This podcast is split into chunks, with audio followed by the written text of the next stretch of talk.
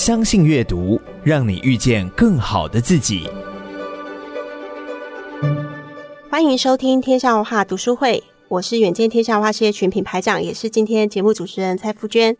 今年是天下文化四十周年，我们会陆续在节目中邀请各界读书人来跟我们推广阅读的力量。那我们今天邀请到的嘉宾是台达电子文教基金会张扬前执行长张世新，好。主持人好，各位听众朋友大家好。那大家都习惯叫你阿甘哦，所以我们今天也称呼阿甘。那阿甘就让我们想到《阿甘正传》哦，就是无所顾忌的执着的往前跑，那也跑出了精彩。那就像台达电跟台达电子文教基金会这么多年的耕耘。那其实大家都知道，台达电是重要的节能的企业，或是提供节能方案的一个。国际型的重要的企业，但很特别是你们选择基金会的方向，不是做慈善啊，也不是做救济啊，而是选择了环保，这是一个很特别的路哦。要不要谈一下这个成立的缘起？呃，台达电子文教基金会是由台达集团的创办人暨荣誉董事长郑崇华先生是在一九九零年成立的。那基本上整个的集团其实就是以环保、呃爱地球这样的一个概念，然后基本上是以节能。为它这主要的发展目的，所以我们在各个的层面，你会看到提升能源效率，其实都是我们一直很专注的啊。不论是在电源供应器啊，不论是像现在看到比较多的像电动车啊，呃，或者是像呃 data center 等等的，我们都希望在能源效率上能够不断的精益求精来提升。当然，这某部分哦，也因应了现在人类这一代所面临最大的问题，应该是气候变迁，而。应对气候变迁哦，其实提升能源效率一直是很重要的一个切入点哦。呃，在许多国家会把它称呼叫做第一能源哦。那甚至像呃国际能源署的署长，那最近才在提到，呃各国可能各自有不同的这种天然资源啊，有的可能产传统中化石能源啊，可能有的风力，有的太阳能比较丰富，但是能源效率提升是每个国家都拥有的能源。对，所以我想，呃，台达关注的这方面其实跟全球趋势是一致的。那基金会这一块呢，就希望能够在这边去做更多的一个深耕，因为集团也许做的比较是技术的突破，那更多人去运用到台达这方面的一个技术以及产品。那基金会则是让这样概念啊，让更多人可以运用在。你可以说日常生活中也好，或在公司营运也好，甚至是整个社会的推动也好，所以这两者其实是蛮一致性的啦。那当然，现在我们也关注更多是，呃，看起来像全球升温均温已经突破了一点零七度。那在台湾这边速度其实更快，嗯，那这个时候呢，是不是有一些除了节能这种我们叫做减缓以外啊，嗯，有一些调试的作为啊，同样可以进来。这也是在基金会在这几年，我们开始会关注到呃，像是珊瑚富裕等等的这种，像是、嗯、呃防止生物多样性丧失这方面的一个投入。对，这大概是我们现在目前的方向。哦，哦所以这可能说，诶，调试的作为或是关心生物多样性，所以。呃，我看这一两年台达电子这边呃有引进一些音乐会，对，而且是生态型的哦，所以像九月好像有一些大型的活动要进行嘛。对，九月我们跟 BBC 呃、嗯、等于是赞助他去举办《地球脉动二》这样的音乐会，在北流哦、嗯。那也就是希望透过这样一个大的影像，透过泰达八 K 的这些投影技术、嗯，让更多人可以理解到这些物种。嗯、我们常常在讲面对气候变迁。Seeing is believing。对，如果你没有体会到，你说南极的企鹅在消失，没有冰，嗯、北极熊在挨饿。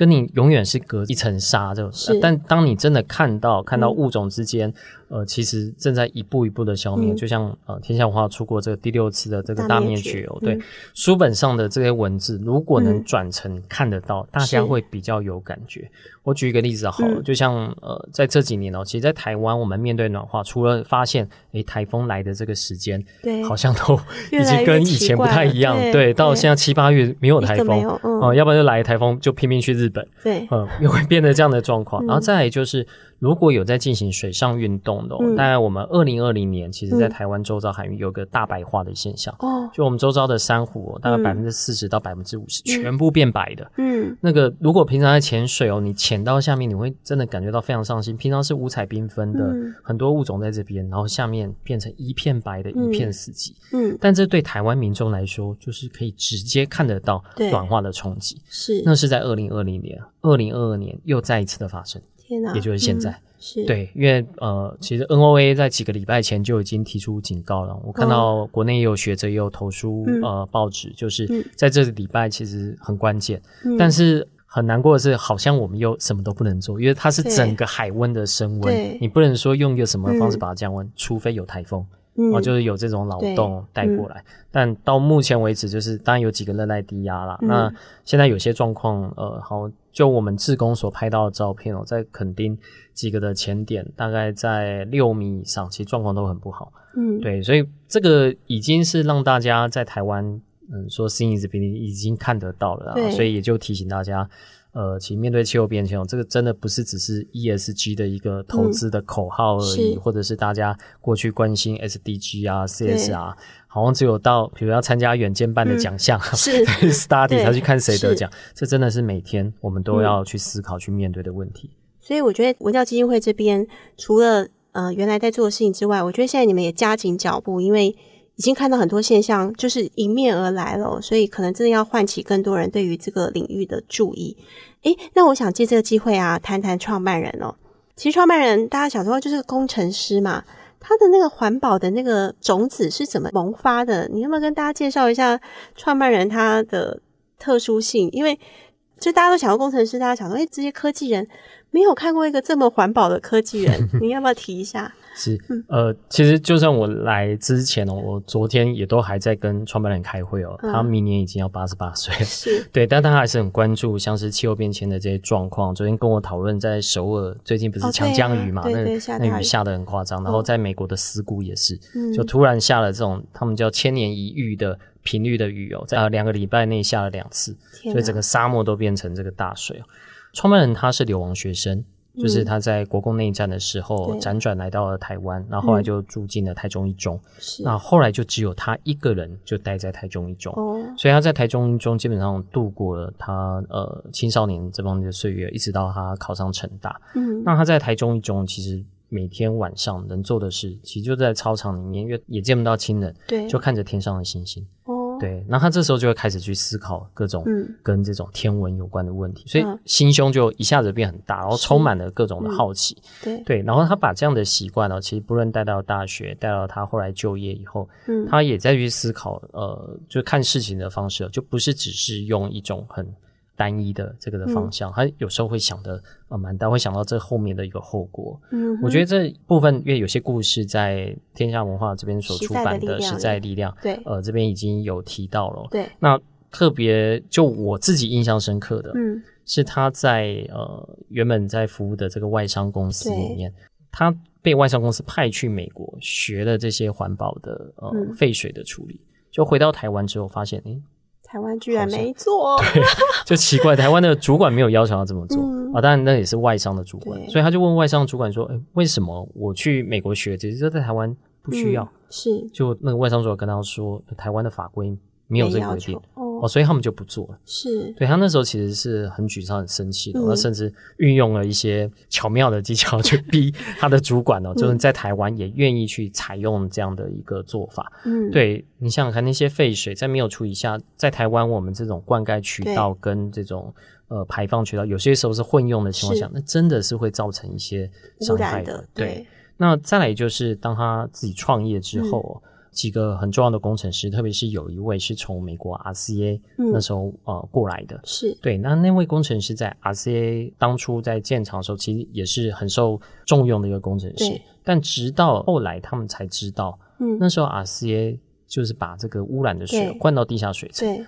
而他们的外商的这些主管是不喝台湾的水的。喝矿泉水的，嗯，但是台湾的这些员工，员工啊、甚至台湾的主管，就反而因为不知情，所以就喝下了这些水哦。那这个当然在台湾是很严重的一个公安公安的事件。那后来也判赔了嘛，URC 后来也被呃其他公司并了，但是分过来的钱其实很少，是对。但是呃，罹患癌症的这些家庭，这些伤害真的是一辈子的。是。那这位呃郑贤很仰赖的工程师，后来也因为癌症就不幸过世了。是。对，所以。种种的这些冲击，其实对创办人来说，嗯、他一直在想：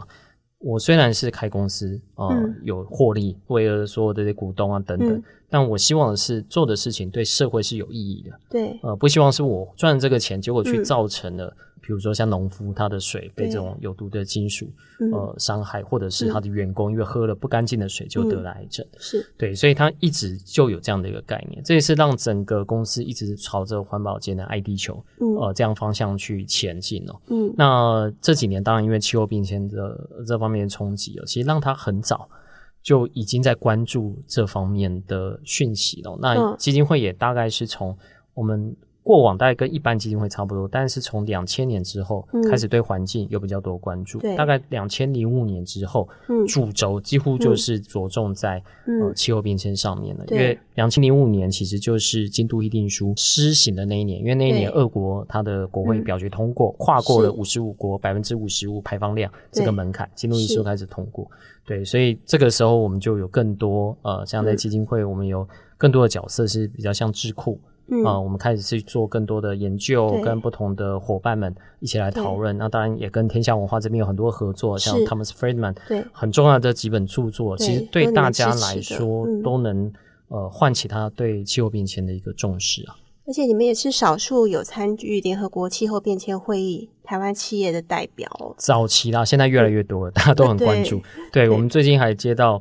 有些企业为了去。他们会委托一些公关公司，哦，公关公司在问、欸、你们是怎么申请的啊？就还不止一家，总共有四家来找我们的。我我觉得也是个好现象啦，大家越来越愿意把资源投入这一块。那我觉得更特别是，呃，您刚刚讲说，其实海大电文教基金会涵盖的范围一直针对环保，但是其实关注很多层面，不管是生态，那其实更基础，因为你们毕竟也是一个科技公司。所以你们在节能的部分，还有厂房的部分都非常的关注，所以也推出了呃，就是我们今天要介绍主题书，就是跟着台达节能五十 percent，跟着台达盖出绿建筑哦，居然把自己家里的一些经验值化成书分享，尤其是节能这件事情，因为现在今年很缺电嘛，大家都很怕随时会跳电。没有想到工业现场居然可以到节能五十 percent 哦，可不可以分享一下这本书几位作者他们参与这个过程有没有一些特别希望带给其他企业同业的一些分享的一些缘起？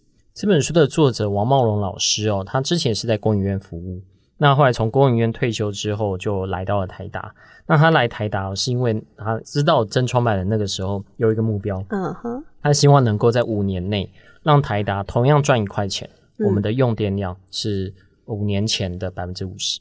我就设出了这个目标，把二零零九年当一个基准年。是，那后来的确在五年之后，在二零一四年打败。哦，对，就是我们同样赚一块钱，但是呃，应该说生产的这样一块钱，但是我们用电量只有过去的一半。对对，那这在工厂里面其实是有许多的呃不同的一个方式哦去做的，我们这边就不一一呃说明哦。我们就先用一个比较由上到下的这样的一个概念，就基本上在整个的董事会是接住了这样的一个目标，嗯、因为觉得应该是可行的。但是实际要怎么做呢？并不是要大家一个模子，我就这么去做，而是由下到上。去提你各种可能的一个方式，因为我们发现，在台湾哦，包括我们知道之前在政府也有这种四层政策嘛，对，他给你一个目标之后，就要求你怎么做怎么做，嗯，那有些时候会变得应付了事，是。对，但是就我所知啊，虽然我们这边是基金会，那在台达集团各个工厂里面，各自提的这些方案都是上千个方案。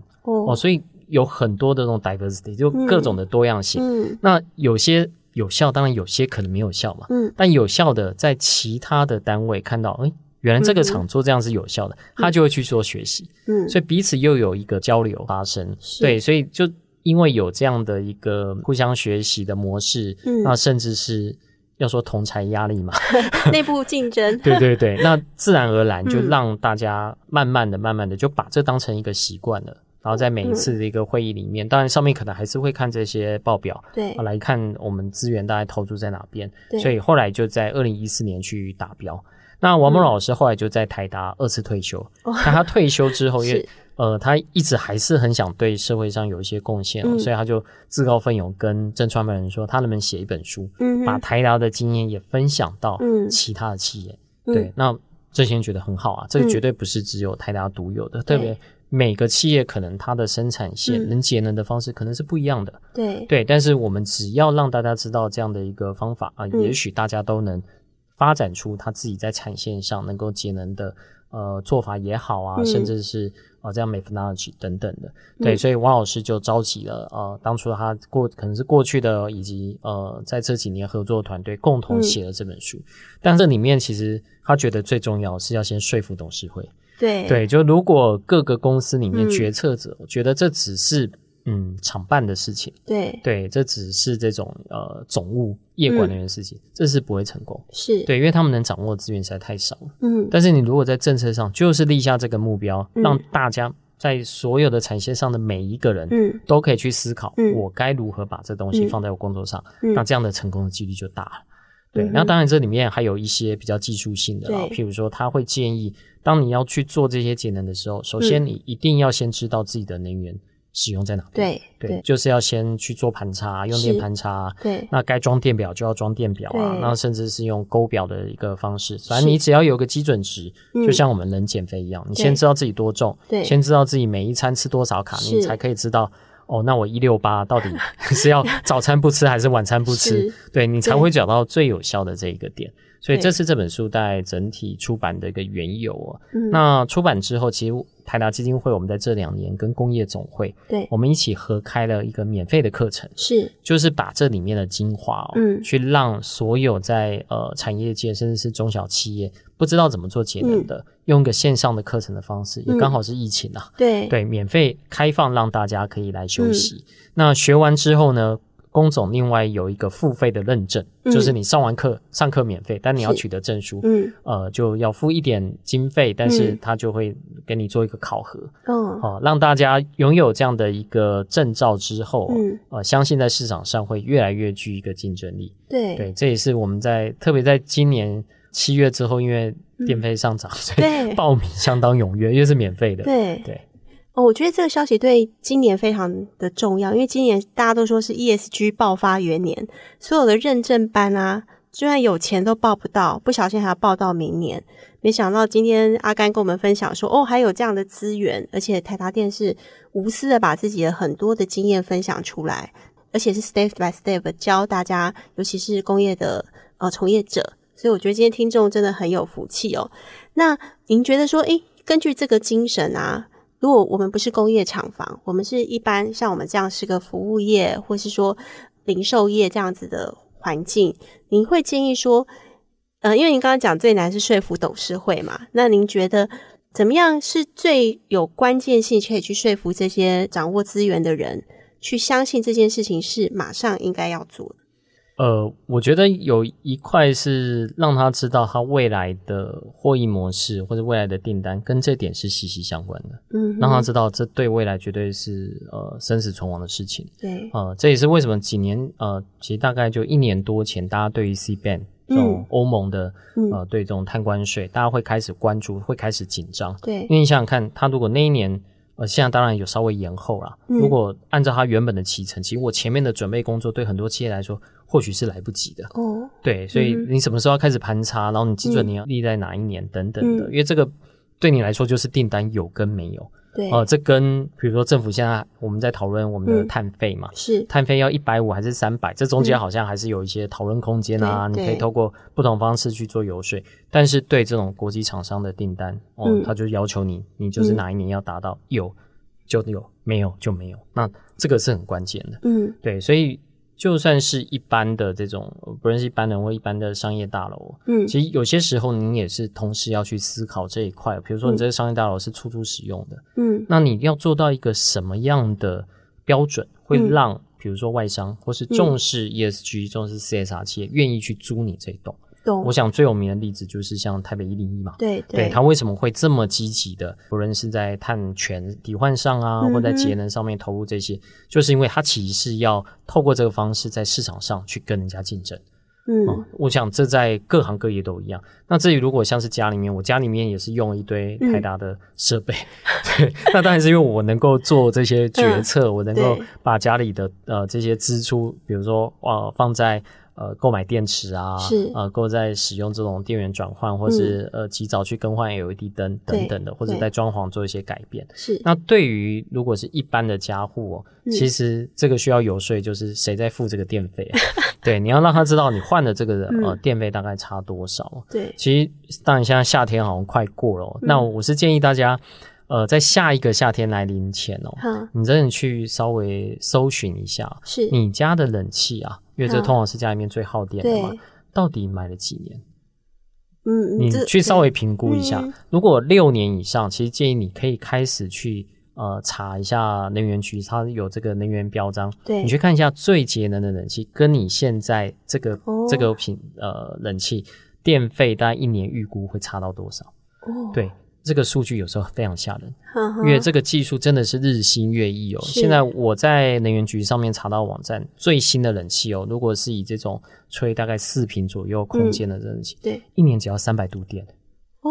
它比一个饮水机的用电差不多，是。这是最新最新的冷气。是。对，那如果家里面冷气九年以上，建议你就换掉了。对你不要呃，应该说我们建议不要等到说冷气不冷了，嗯。冷气坏掉了才换，因懂，为你如果用生命周期来看的话，是。它其实在使用端的碳排会比你制造中的碳排多得多。哇，对，那而且换下来也不要觉得，哎，这没有换，去送给其他你觉得需要的人，因为是。这对他来说是另外一个那个负负担，对你反而如果真的想要捐助给这些、呃，比如说慈善单位啊，反而是你另外去买最新的冷气最新的给他们。捐给他们，这个对他们来说才是真的有帮助。哇，真的真的学到很多，所以回去要做一下电器的盘点。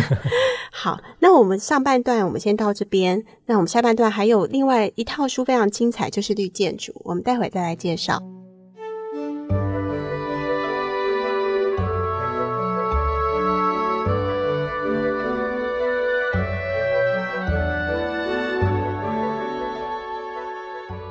您好，您现在收听的节目是天下文化读书会，我是远见天下文化事业群品牌长，也是今天节目主持人蔡富娟。我们今天节目邀请到的贵宾是台达电子文教基金会的阿甘执行长，我们请阿甘执行长跟大家打个招呼。主持人好，各位听众朋友，大家好。好，那节目上半段我们了解了台达电文教基金会这么多年在关心的领域，那刚刚也提到了，其实连工业厂房都可以节能五十 percent 这样子一个高效目标都是可以达成的。那其实今天阿甘还特别要为我们大家介绍的一套书，叫做《跟着台达电盖出绿建筑》。呃，其实这套书大家有机会在书店或者电子书网站都看得到，非常赏心悦目哦。因为所有绿建筑都长得很漂亮，但是也很特别。诶，台达电怎么会进军建筑市场，或者花在建筑上这么多力气哦？要不要请阿甘先分享一下，怎么跟绿建筑结缘的？当然，这跟正创办人是绝对有关系的嘛。对，他在二零零四年、二零零五年的时候，呃，当时他就很关注，就是在建筑这方面的一些能耗等等的。后来就有机会到德国、嗯到泰国、到美国去做参访啊。嗯那参访就去参观了，在当时可能大家都觉得是蛮典范的这些绿建筑哦，嗯比如说在呃德国有一个镇，当时是应该是尝试着成为全球第一个。呃，零碳的这样的一个镇，呃，弗莱德堡吧，哦。对对对，那那那时候是在很早哦，其实其实是在零四零五年那个时候，然后也到了泰国去参观了一个建筑师的家里面，嗯。那他就是用这种太阳能板啊，嗯。然后用被动式的呃这样通风设计，让他的电呃用的非常的少，嗯。然后再来就是到了美国，那跟了他一个、呃朋友 Rocky Mountain Institute 的创办人 Dr. Lovins。是对，那 Lovins 那时候介绍给他，呃，在科罗拉多州他们的一个总部。嗯，那那个时候那个总部很好玩，因为那个地方其实很冷，对，但他们因为隔热做得很好，在整个的建筑里面还可以种热带的香蕉。哦，对，然后 真的冷的时候，那个 Lovins 还说，我这边有一个加热的呃东西，就他拿出一颗球出来，然后就把那颗球往墙壁一丢。就他一丢出去，他家的狗就跑出去，嗯，要一跑出去来来回回三次，嗯嗯，那个地方就热了。哦哦，你看它保温的效果可以多好，就是利用生物体的这样的一个热能，就可以把这个空间变热。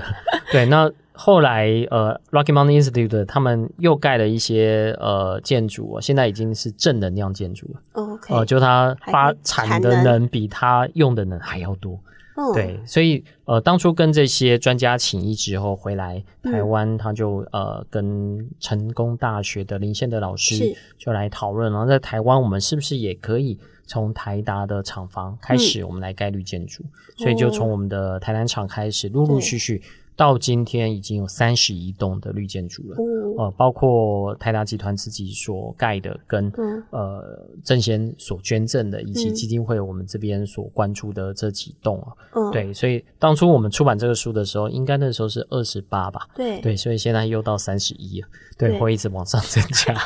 对，我觉得盖绿建筑当然它有不同的一个规范啊，嗯、那国内有国内的规范，国际上有立的，呃、以及呃其他不同国家的这规范，嗯，但我觉得很重要的一点哦，是当你建筑盖好之后，嗯、其实你使用端怎么去使用这个建筑，我觉得真的是关键。对，在台湾很多啊，不能讲很多，我们看到几个指标性的绿建筑，嗯、其实当初落成的时候，它真的都是非常 top 的这些标准，但是后续使用上，嗯，可能就没有按照使用绿建筑的一个方式使用它。嗯、何谓使用绿建筑的方式呢？呃，比如说，当你这个建筑它是以通风为主，对，那其实，在不是那么热还不需要开空调的时候，嗯、你应该尽量就是让它可以利用现地的这些风道哦，创、呃、造这样的一个风浪。对，但往往我们的习惯是。呃，差不多的时候，你就把所有窗户关起来，开冷气。对，啊，那这样子其实就失去了他当初用这种被动式的一个方式了。嗯、那再来就是，呃，像我们所捐赠的那玛夏民权国小，是我们大概每年都会知道它的用电量，呃，嗯、是多少，然后就在想，我们还有哪一些，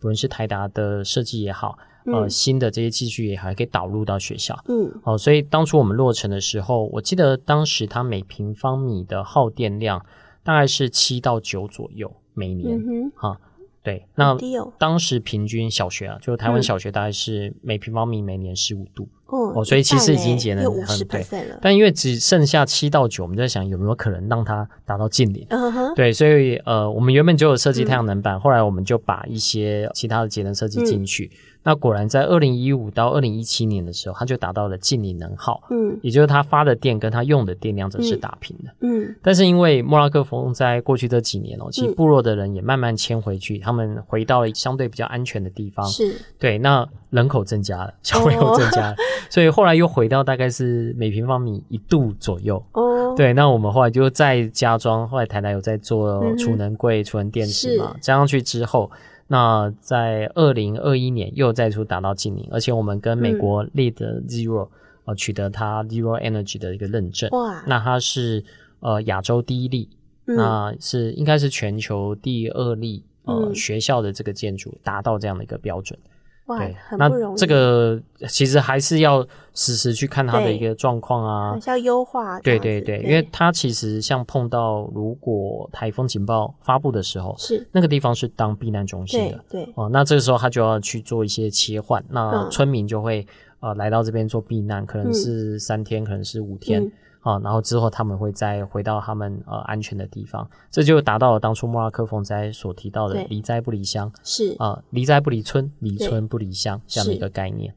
诶，所以阿甘您刚刚提到啊，就是因为台湾大家都觉得台湾很热啊，很湿啊，当然要开冷气啊，不然怎么活下去呢？但是就像您刚刚讲，现在已经有三十一栋，很多都是你们自己的厂办，那要不要分享一下？那台达店自己的员工或是基金会的员工，你们在里面？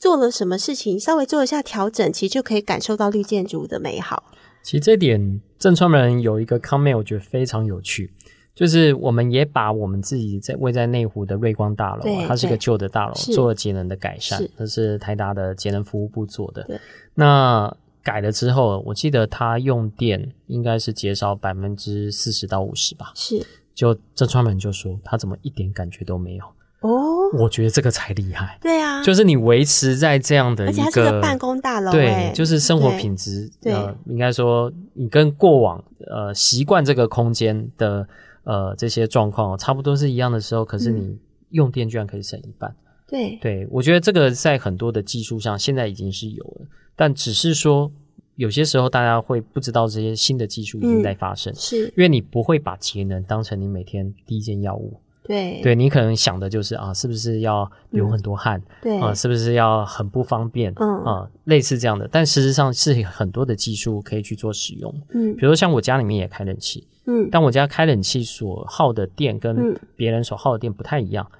一方面我开的冷气，呃，某一部分是从我们叫做可逆式冷气啊，嗯、传统叫做热泵，哦、就是它在制造热水的同时，同时也吹冷气。对，所以因为能源不灭。对对，它等于就像我们到便利超商，有时候你在里面吹冷气，但它其实把热风排出来，对，啊、对对对，它是把那个热风反过来储存、嗯、做热水使用。哦，对，那那这样子就没有浪费啦。是，对，因为反正你每天都会洗澡嘛，理论上啊，理论上，对对对，对那。利用这样的一个新的技术，你基本上还是维持一定的呃这个生活品质。嗯、是，当然在比如说季节交替的时候，这个时候你可能比较不需要这么多冷气的一个使用时间，你就可以去做一个呃替代。OK 啊，比如说你可以装全的交换器，嗯啊，去把外面新鲜的空气引进来。那甚至是在晚上的时候，嗯、比如说像我们快进入秋季了，对，夜温是会降得比。日常这种高温来的快，差很快。对对对，那你就把这个夜温引进来，是引进来之后，你的冷气的 sensor 侦测到这个温度，嗯、其实不需要启用压缩机的，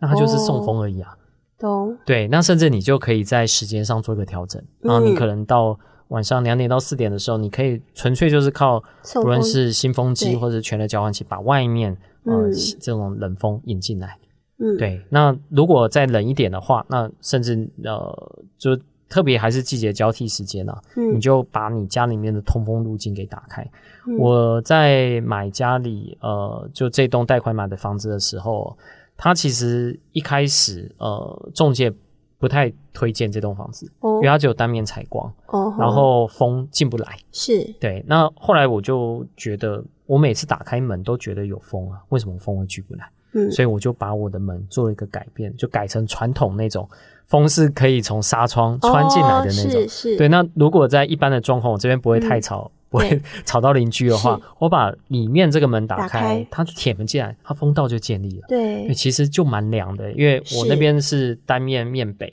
但夏天其实吹南风嘛。对。对，那南风就是从呃楼梯间这边进来。对、嗯，所以其实只要稍微去做一些改变哦，嗯、你对于这些能源的呃使用上哦，你就不是只是开跟关。嗯有些时候单纯的开关关，嗯，当然我们刚刚一开始有提到技术上当然是有一些提升，是。但是如果你多想一下，开始去，嗯、呃，我不要讲每天啊，每个月你开始去想一下，诶，那我今天耗了这个月耗了呃一百度电，我有没有可能下个月只要九十度电，嗯？给自己这样的一个目标的话，嗯，也许有一些新的发想就会发生。那你觉得现在？大多数人，你有看到进步吗？就从你的观察看到进步吗？或者说，您觉得什么样的时机点可以给大家个建议是？像你刚刚就讲一个很好的例子，假设你家冷气超过几年，就可以开始思考换了。有没有多一点这样子提醒给大家？不管是自己的家里或是公司，在什么样的时间点，其实可以开始考虑节能的产品进到你的生活场域？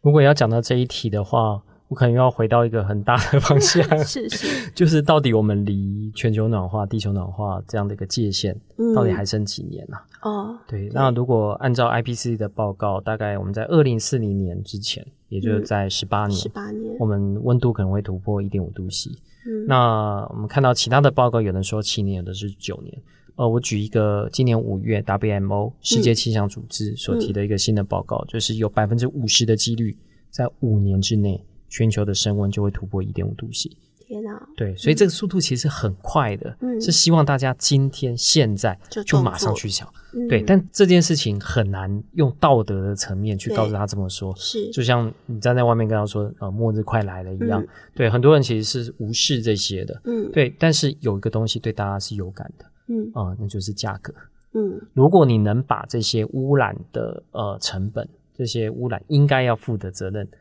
放在价格上面，大家就会有感。对对，当然价格是很敏感的，它可能会影响到呃，就是收入比较不是这么富裕人的生活。但是我们这个时候能不能去想到一个机制，嗯，能让我们所谓的能源贫穷户，嗯，能让我们呃中小企业比较易受于这种呃电价波动，比方说电价好，嗯，甚至是油价、瓦斯等等波动，给他们一个足够缓冲的时间，嗯。但是要很明确的说。嗯，这个大概到什么时候？如果我们要达成一点五度 C 这个目标，嗯，我们必须要大概让这个碳有这样的一个价格。我举个例子来说好了，一点五度 C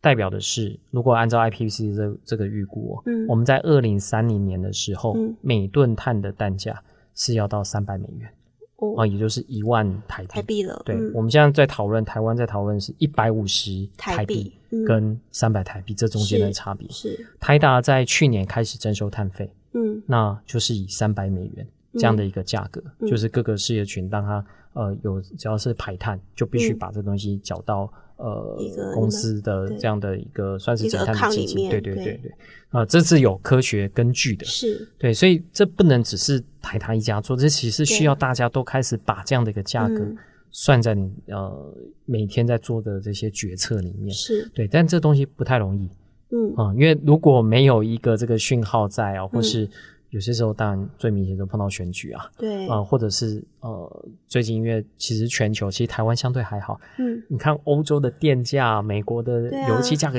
涨到一个，倍四倍对这个 inflation 的状况，其实在接下来对、嗯、呃我们面面对经济的这个预估哦，会有蛮多的这些冲击的，嗯，但在这个情况下，你能不能坚持做这件事情？嗯，你会不会因为要应对 inflation，你开始对于这种汽油投资减缓？对，所以这个的状况，就像、嗯、呃，我想不论在中国大陆或者在美国，他们在这两块都是很专注在做减碳上面的。美国刚刚通过这个呃，他他现在把换了一个名字，嗯，呃，就是这个反通膨法，但他其实就是呃，之前拜登政府上来之后提到这个呃，Build Back Better 的这样的一个法、哦、法令嘛，其实就是在对于再生能源或者是绿能这方面一个投资。嗯在中国大陆新的这些目标也都是朝继续朝着呃减碳方面前进，因为大家都知道，你不论是怎么样的一个体制，对、嗯，你面对气候变迁，其实大家都是都是一样的，对，所以在这块真的是、嗯、呃，如果说 要、嗯、要一个什么样概念，说什么时候该做，什么时候该换，我建议真的是现在。对，那当然有时候你先做可能会先付出一些，但这个付出对于你下一代，对于整个地球其实是有好处的。嗯、那更多人投入，当然它的价格就会越来越低。那越来越低，就越多人可以去呃使用到这些最新的节能科技。很好，我决定把我爸妈家的冷气换掉。真的，我觉得刚刚阿甘讲的事情，其实我觉得环保这，尤其是我觉得今天听到几个数字，比我想象中的急促，就是不管是气候升温的速度，或您刚刚提到，其实台湾海域都已经发生大白化的很多现象。其实很多事情，尤其今年夏天，大家都觉得特别热，这个绝对。不是特例，而是会是常态，所以很多事情现在就要开始做。那我想利用最后一段时间，请阿甘再稍微说明一下，你们刚刚节目开始前，你提到说你们在帮助珊瑚做调试这件事情哦。其实大家都知道，其实台湾海域有很多漂亮的珊瑚，那真是台湾的珍宝。没想到现在它面临的环境是这样，很多听众可能都不知道。阿甘，不跟我们分享一下你们现在在做的事情，跟呼吁大家一起可以关心什么？是，其实我们刚刚在前面大部分分享的，可能是跟节能比较有关，比如是这种工业厂房的这个节能，或者是从家里面这种绿建筑的一个节能。那这些节能的目的，当然我们是希望能够把这个一点五度 C 啊、嗯、这样的一个界限，刚刚有提到，可能在五年之内嘛，我们希望把它往后推迟。是，但即使我们今天就达到零碳啊，对，其实升温还是会突破一点五度 C，嗯，但它可能会到大概一点七、一点九，然后再往回拉。是，呃，这个在呃 IPCC 报告里面叫做 overshot。了解。对，那就是在一点五度 C 到两度 C，这是在最好情境下。嗯我们其实还是要思考超过一点五度 C 之后可能带来的哪些冲击。对，而珊瑚就是在这中间一个呃很易受害的物种。嗯，就是如果按照目前科学家的预估，大概在一点五度 C 呃均温升温的话，大概百分之七十到百分之九十的热带珊瑚礁会消失。嗯、对，但两度 C 是百分之九十九。超过两度 C 之后。呃，基本上在呃整个全世界，特别是在热带珊瑚这生态系是会被瓦解的。嗯，所以像科学家在想各种可能的方式，一方面当然我们不能放弃我们追求零碳排的这个排放，在本世纪中，嗯，希望它能够抑制在两度 C 以内。再来就是我们已经知道它可能会损失七十到九十，那这个时候我们能做哪些事情让他们度过这几十年？嗯，对，哦，那有几种方式的。那联合国其实在去年有，嗯。呃，公布的一个叫做珊瑚的富裕指南哦，其实在国外一些像马来西亚、印尼、嗯、呃泰国等等，也都开始在采用。嗯、我们在台湾也开始在起步，嗯、有些民间团体也开始在做了。嗯、那像大部分用的叫做 coral gardening，就是我们去协助珊瑚去做分支，嗯、之后用人工的方式去把它种在可能在这个地方已经没有珊瑚存在的、嗯、呃这样的一个岩盘上。嗯、其实珊瑚它自己富裕的，应该说它。再生的、呃、再生能力其实很强的，对。那十公分的一个珊瑚，它一年其实可以产生大概呃七万五千株的这个幼生哦，哦，哦，就它自己可以分裂。那当然每年还有产卵啊等等的。嗯、我们今年也跟海科馆在。呃，海科跟海生呢，就一起在做，不论是产卵的这些收集啊，嗯、或者是做珊瑚的一个富裕。嗯、但是，像面临的状况是，如果来一次热浪，他们可能一次就结束了。对，对，那这个时候怎么办？嗯、哦，你不可能说把这边的都收起来，嗯、然后放在一个安全的地方，再把它放回去。嗯、所以，现在科学家有用几种方式哦，有用益生菌，嗯，哦，去提高他们的一个耐受度。嗯、然后，我们知道有些学者会用一种喂食的方式，嗯、让它白化了之后。还是能够活着，撑过这几个礼拜，让共生藻呃降温之后再回来。哦，那这个实验是有成功的。嗯、再来就是有找了这种耐热的珊瑚种。嗯、那当初是从像核能电厂的这出海口，嗯、那个海温比较高，嗯、去找这种能应对二十九度以上这样的海温的，嗯，呃，这样的珊瑚了，能够快速的去做一个复育。但是因为我们还是要考虑到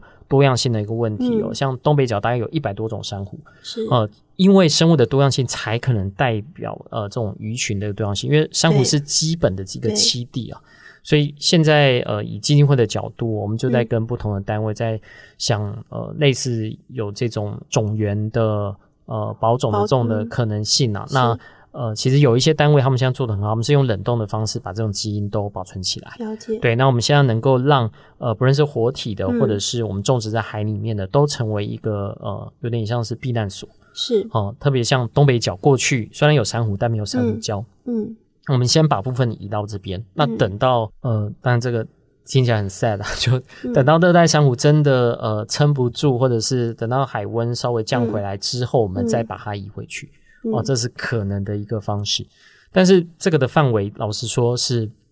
嗯，大家还在去思考各种可能，这是全球大家一起应对的一个问题。嗯、对，因为这个范围其实是非常大的，一个大堡礁的长度就跟一个意大利半岛一样长。是你想想看，你要如何用人工的方式一个个种？对，这个很难去做到这件事情。嗯，但是呃，科学界呃以及不论是政府或是民间企业，对，现在大家共同去做这方面的思考，嗯、这也是台达基金会我们在这几年除了在节能以外，在生物多样性在调试我们。呃，看到这一块目前在台湾稍微比较缺乏，所以我们就觉得有没有可能运用我们自己的一些 know how，嗯，比如说台达自己有做 LED 灯，我们这 LED 灯能够结合实验室老师们研究这些光谱，嗯，让它在实验里实验室里面长得可以比较快。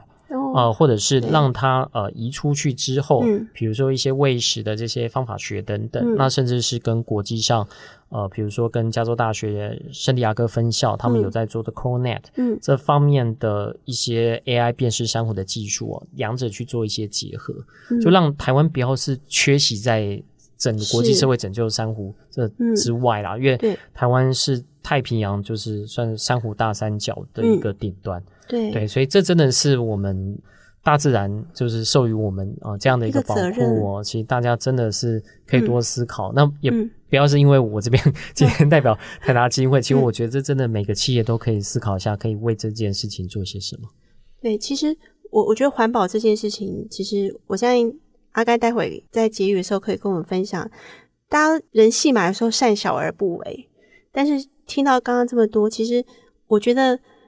如果我们在我们有生之年看到这么美丽的物种就消失，那绝对是一个很大的遗憾。而且，生物多样性的丧失最可怕的是你不知道你丧失了什么，因为其实我们知道的还太少。我相信我们听众里面有很多环保小尖兵，他可能 在生活里其实一定也都在做，多多多少，但偶尔一定会觉得很沮丧，因为好像改变不了什么。那以台达电文教基金会这样子三十年来在这个领域不断，然后您个人。